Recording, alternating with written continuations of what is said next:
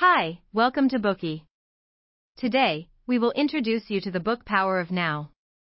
In recent years, people's pace of life is accelerating, and the pressure of competition is also increasing.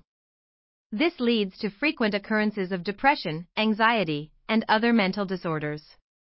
According to the Global Emotions Report conducted by the analytics company Gallup, over the years, the social negative mood index of global respondents has increased year by year, and people around the world are more depressed, angry, and scared than ever.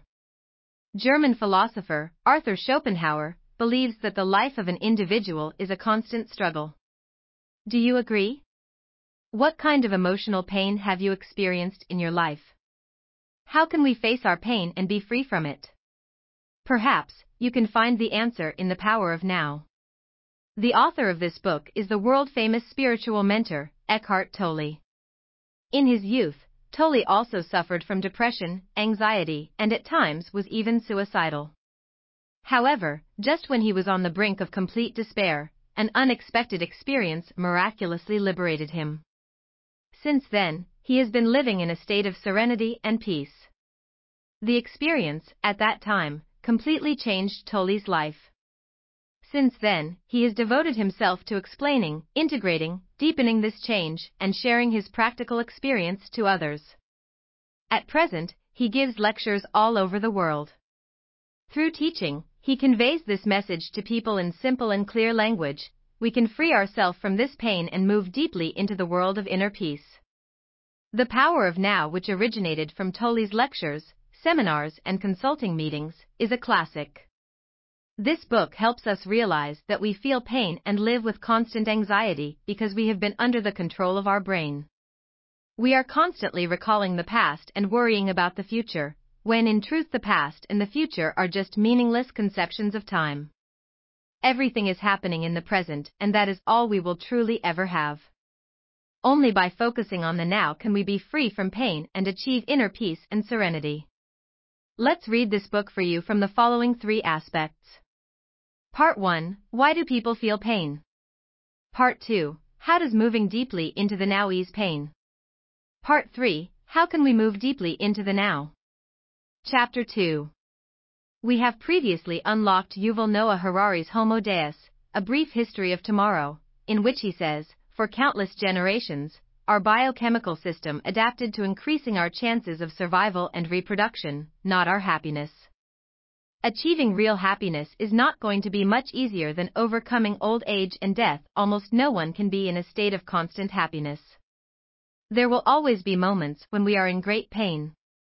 What kind of pain have you been through?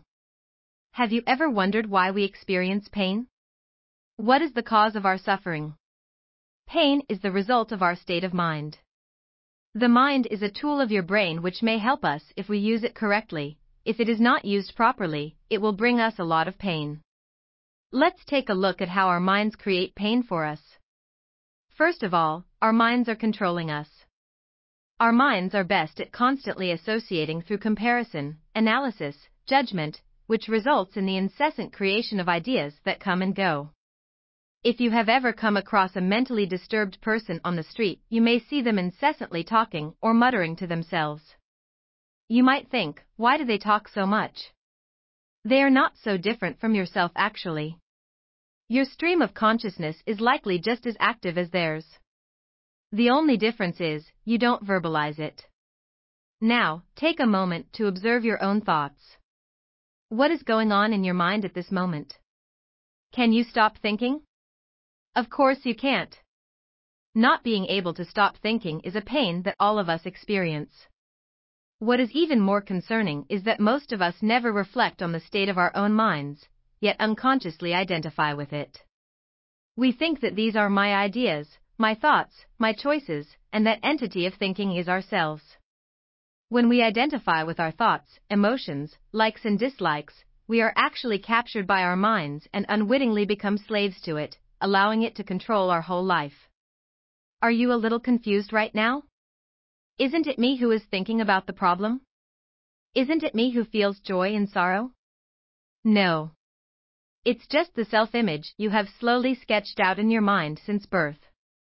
This false self, created by the brain's mind, is called the ego.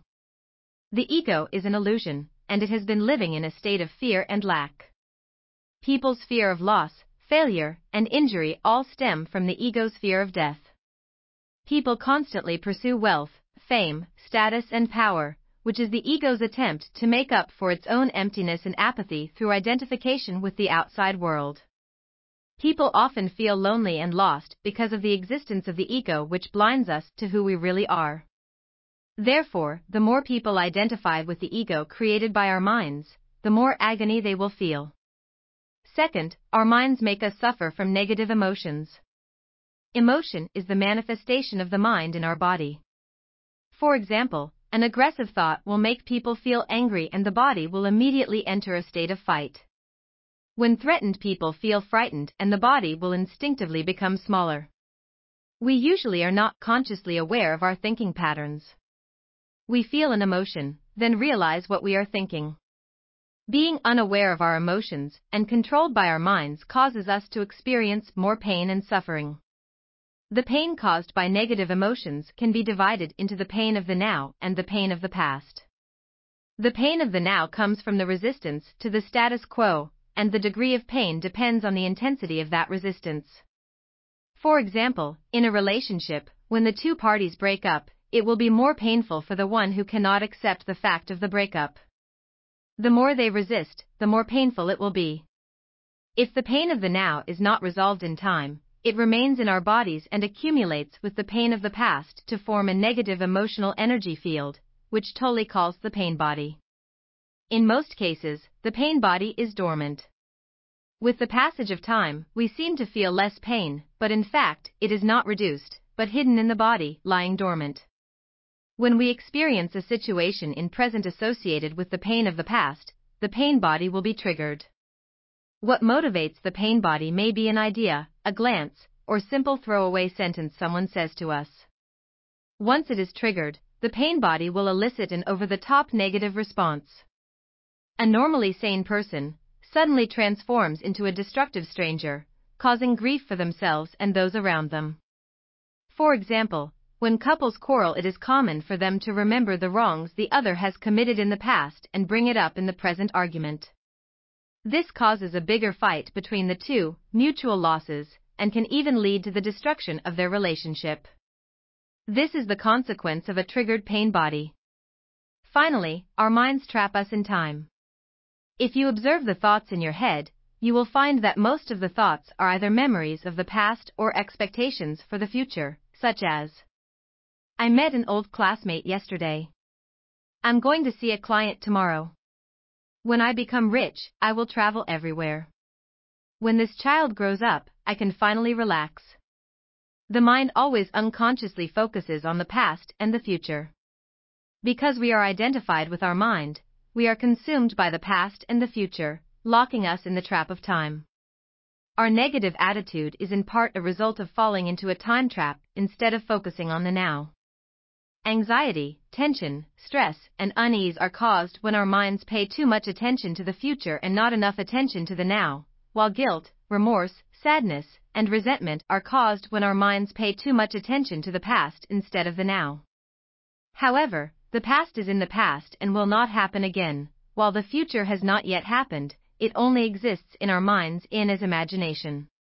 The only thing we have and can grasp is the now. To summarize, we know that our mind creates a false ego through endless thoughts, controls us, and brings us great pain through negative emotions, and that by focusing on the past and the future, we get trapped in a time trap. Therefore, as long as we agree with our own minds, we will always live in pain. So, how can we get rid of this pain? You have to move deeply into the now. Today, we are just sharing limited content. To unlock more key insights of world class bestseller, please download our app. Just search for BOOKEY at Apple Store or Google Play. Get your free mind snack now.